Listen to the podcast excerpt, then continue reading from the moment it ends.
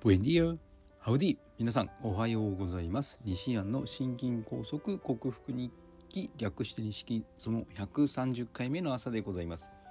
えー、昨日はしとしと雨の中、えー、九州生まれの私としては関東地方東北地方もそうだったんですけど雨が降った途端に途端にですねすごい気温が下がる。寒いというのにびっくりした。経験があるんですけども昨日も例に漏れずその一日で寒いなこの間までなんか夏日だとかいうほどの気温があったにもかかわらず昨日は寒かった。まるで冬に戻ったような肌寒い一日でした。そんな中で妻の受診に行きましたら、まあ、順調に回復しているのは私も見た感じわかるんですけどもやはり主治医の先生あの手術をした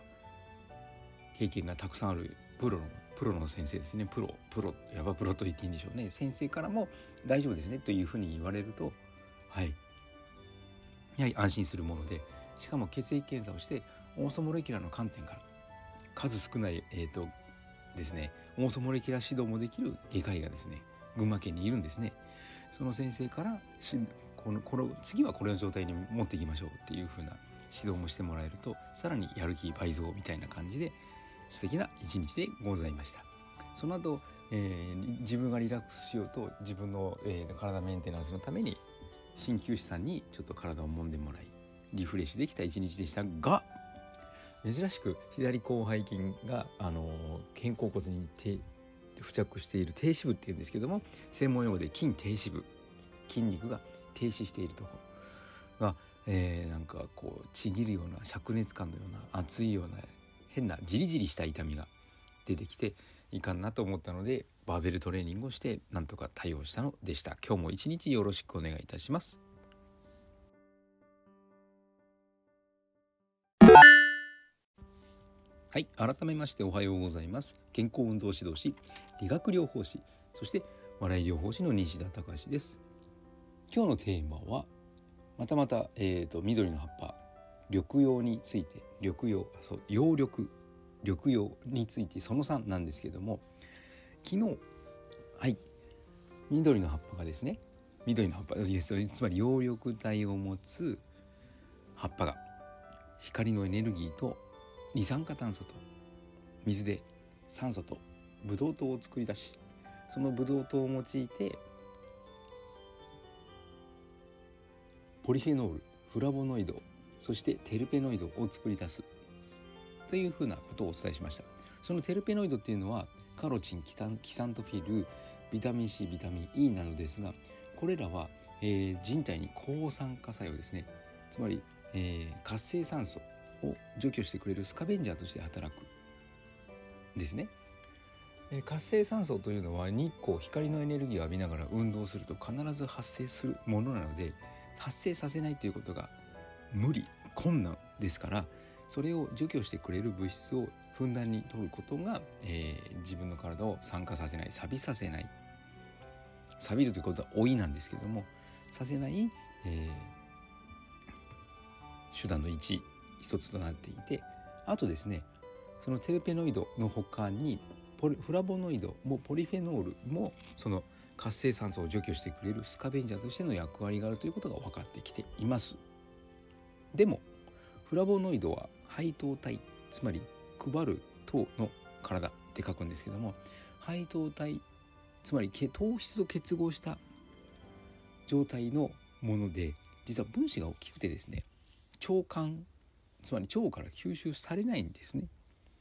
なのでフラボノイドってあのテレビの CM でなんかフラボノイドガムとかで聞いたことがあると思うんですけども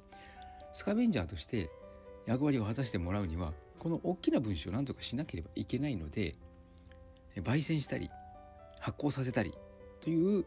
手間暇をかける必要があります。でそんなフラボノイドなんですけども実はイチョウの木の中にあるフラボノイドっていうのがまたこれが特殊でイチョウの木はですね何とも歴史が古く恐竜の時代からこの地球上に生存していただろうと言われている植物でございましてで胃腸の中にあるフラボノイド胃腸フラボノイドって呼ぶんですけどもそれはなんとまあスカベンチャーとしての働きがあるほかに、ね、長寿つまり、えーと、不老不死ではないですね。老化を防止ではないですよ。もう老化は絶対していくものですから。老化の仕方を緩やかにつまり老化のスピードを減速させてくれる役割があるそうです。でえー、恐竜の時代からあったイチョウですから昔は世界中どこにでもあったそうなんですけども今となっては日本中国そして朝鮮半島にしか見られなくなったと言われています。このイチョウフラボノイドは他のフラボノイドと違って分子酵素がちっちゃくてよく吸収されるのですごくあのや、えー、効果があるらしいんですけども日本とアメリカではですねそれをあの薬として認可されないらしくあらま。でもドイツやフランスでは薬として認可されているのでとても研究が進んでいるそうです。で日本中国朝鮮でしか取れないというもう貴重な貴重な存在なんですけども特に日本では関東地方のイチョウが、えー、そのフラボノイドをふんだんに含んでいてとても質がいいらしいんですね。なんとまあ住んでる群馬県そうなのかもしれないです。はい明日はこのイチョウにの役割をもう少し詳しく語ってみたいと思います。え植物、ね、抗酸化作用に働くんですけどもなんとなくあんまりこう価値が上がってないような気がします。はい。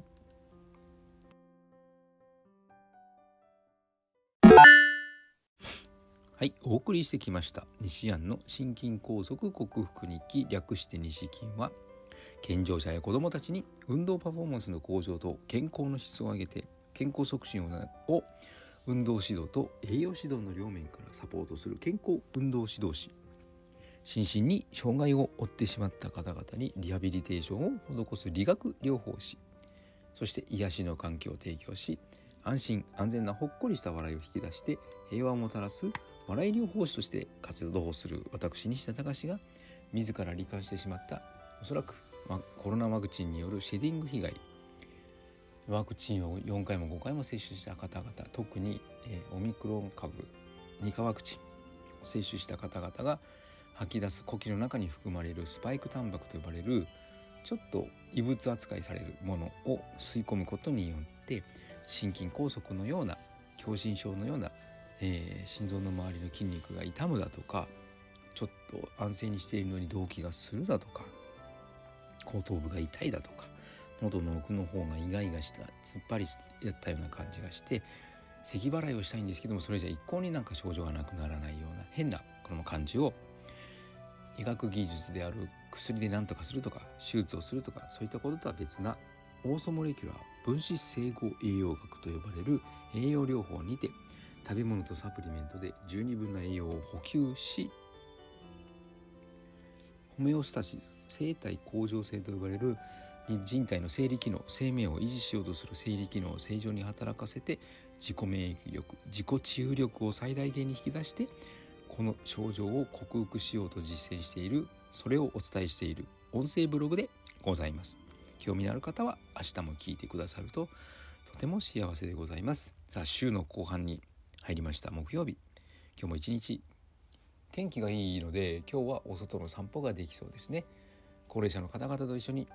散歩を楽しみたいと思います。それでは皆さんも素敵な一日をお過ごしください。西田隆でした。ではまた。